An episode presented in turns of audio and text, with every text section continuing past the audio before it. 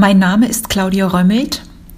Ich lese aus dem Buch des Genesis, Kapitel 4, Vers 1 bis 16.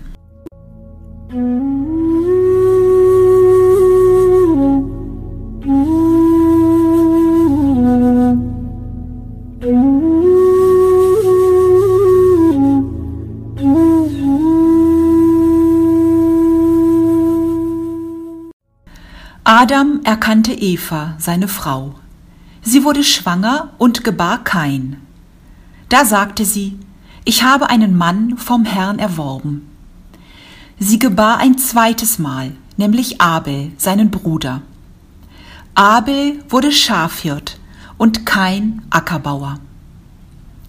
Nach einiger Zeit brachte Kain dem Herrn ein Opfer von den Früchten des Feldes dar. Auch Abel brachte eines dar von den Erstlingen seiner Herde und von ihrem Fett.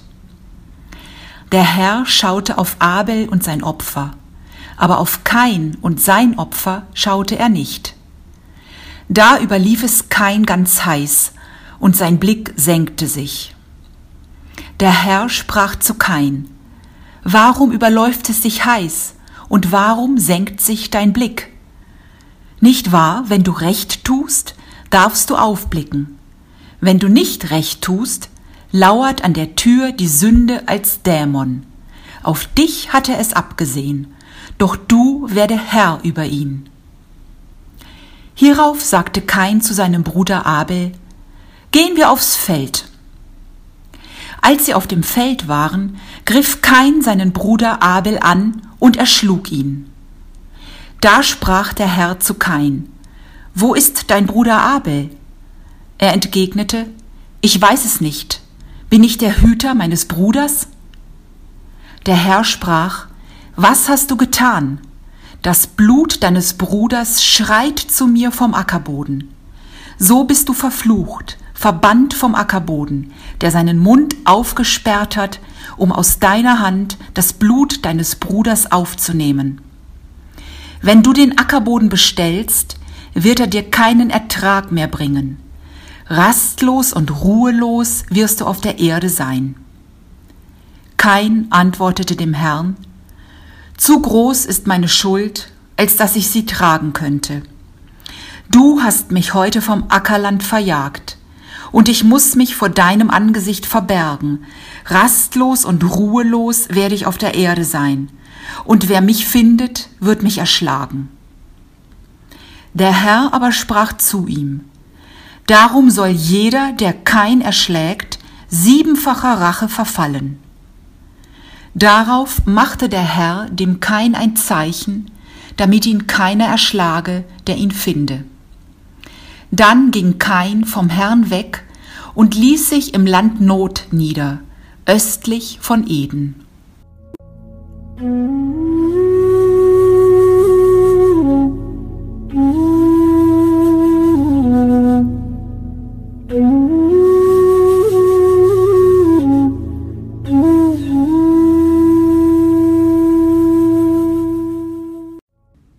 Gnade unseres Herrn Jesu Christus und die Liebe Gottes und die Gemeinschaft des Heiligen Geistes sei mit uns allen. Amen. Lieber Hörerin und lieber Hörer, lieber Gemeinde, ein langer Text, ein wichtiger Text und auch ein sehr bekannter Text. All die Fragen, warum Gott das Opfer des einen gnädig ansieht und das des anderen nicht, ob Kain vom Neid ergriffen war oder wovon sonst, der gesenkte Blick des Mörders und viele andere Fragen und Details haben Sie sicher schon viele Mal gehört, gefragt und diskutiert. Die Fragen an den Text sind oft genug gestellt.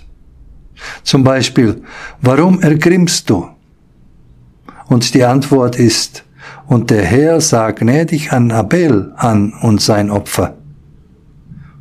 Aber Kain und sein Opfer sah er nicht gnädig an. Die Frage, und warum senkst du den Blick? Die Antwort, wenn du fromm bist, so kannst du frei den Blick erheben. Bist du aber nicht fromm, so lautet die Sünde vor der Tür, und nach dir hat sie Verlangen. Du aber herrsche über sie. Die Frage, und was hast du getan? Die Antwort, die Stimme des Blutes deines Bruders schreit zu mir von der Erde. Und die Frage, wo ist dein Bruder Abel? Wir wissen es längst, tot auf dem Feld.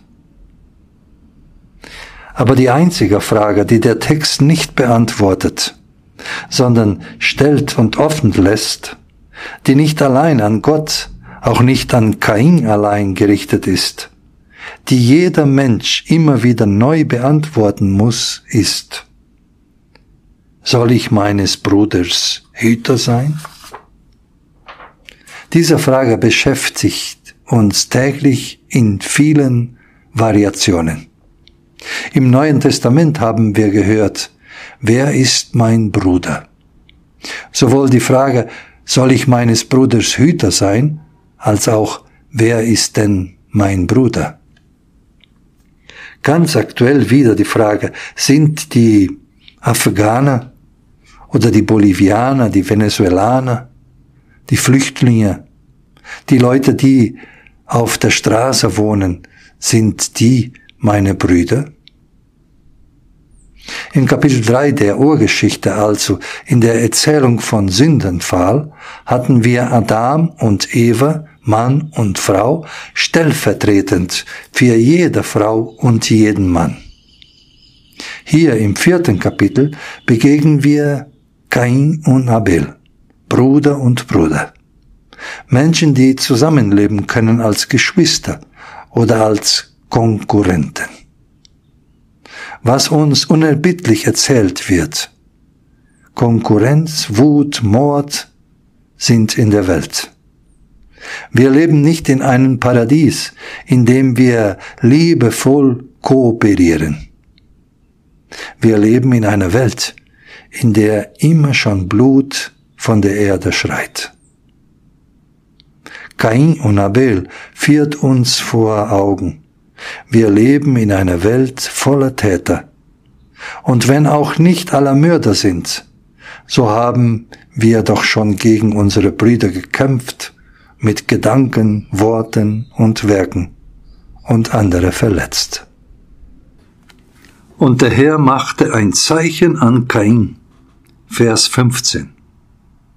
Es ist viel darüber spekuliert worden, was das denn für ein Zeichen gewesen sein solle, den der Herr an Kain machte. Aus dem Ersten Weltkrieg kommt die Geschichte, dass ein französischer Soldat im Sturmangriff mit seiner Truppe nach vorn rannte.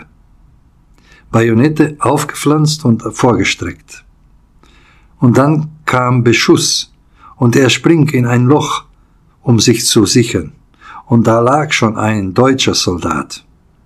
Der griff nach seinem Gewehr, doch ehe er es erreicht hatte, durchbohrte ihm das Bajonett. Der Sterbende sprach auf Hebräisch das Glaubenbekenntnis der Juden, das Schema Israel, und der Franzose warf sein Gewehr weg und bereute bitterlich seinen jüdischen Bruder getötet zu haben. In diesem Fall kam das Zeichen zu spät. Das Zeichen, den anderen Menschen als seinen Bruder zu erkennen. Doch wann immer wir den Begriff Zeichen in der Bibel begegnen und das Zeichen gleich ob im Alten oder im Neuen Testament, wann immer Gott ein Zeichen zum Schutz gibt, so wie für Kain ein Zeichen zum Schutz gegeben wurde, dann ist es ein Zeichen des Ergreifens Gott für Menschen. Als Noah die Sintflucht überlebt hatte, versprach Gott nie wieder die Erde zu verehren und setzte an den Himmel ein Zeichen.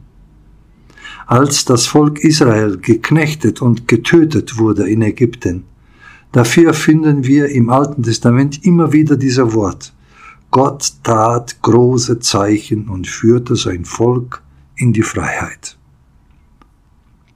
Das Blut des Passalames an den Türpfosten eines Hauses bewartet die Bewohner vor dem Tod. Und dort steht im Alten Testament Zeichen.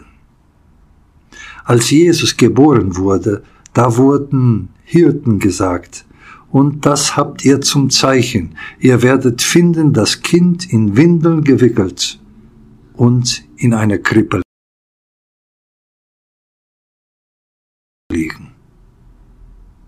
Und als Jesus nach Zeichen gefragt wurde, antwortete er, ein böses und abtrünniges Geschlecht fordert ein Zeichen, aber es wird ihm kein Zeichen gegeben werden, es sei denn das Zeichen des Prophet Jona.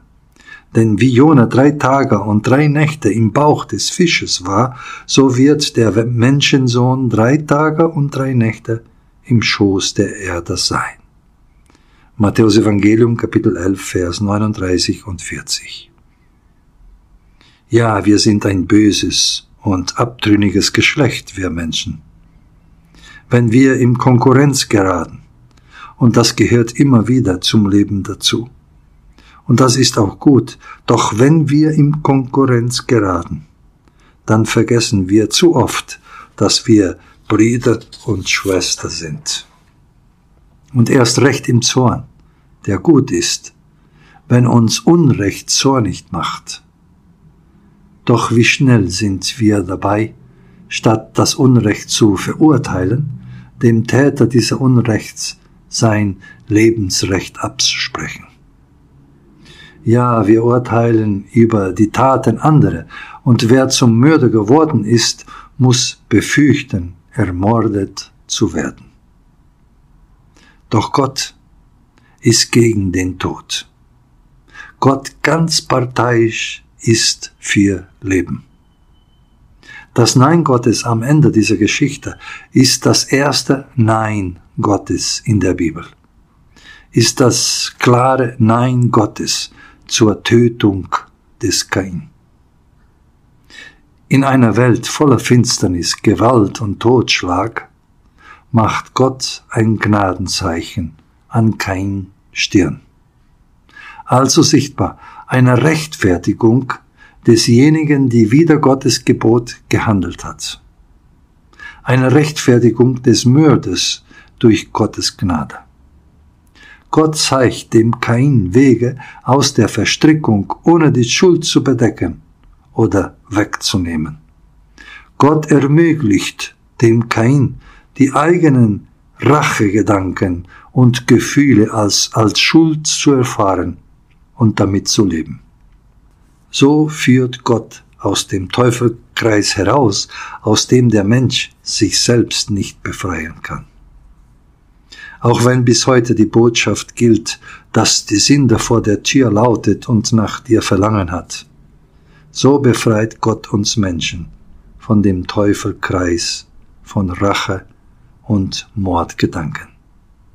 Diese Brudermordgeschichte hält uns einen unversöhnlichen Spiegel im Blick auf unsere Gedanken, auf unsere Worte, auf unsere Werke vor.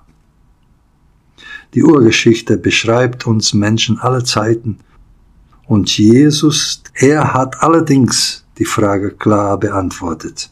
Dein Bruder steht unter dem Zeichen des Kreuzes. Egal was er sich hat zu Schulden kommen lassen. Ja, wir sollen unsere Bruders, unsere Schwestern Hüter sein. Das hat uns Christus vorgelebt und vorgestorben. Das Zeichen des Kreuzes hat er uns gegeben und gibt es immer wieder neu, so dass das Kreuz überall auf der Welt Brüder und Schwestern einander zu Hütern werden lässt so dass wir uns immer wieder als Einzelne und jeden Kollektiv diese Frage in Erinnerung rufen. Und jedes Mal, wenn wir uns fragen, wer denn dieser Bruder sei, stellt uns Christus sein Kreuz vor Augen. Und der Friede Gottes, der höher ist aller Vernunft, der bewahre unsere Herzen und Sinne in Christus Jesus, unserem Herrn. Amen.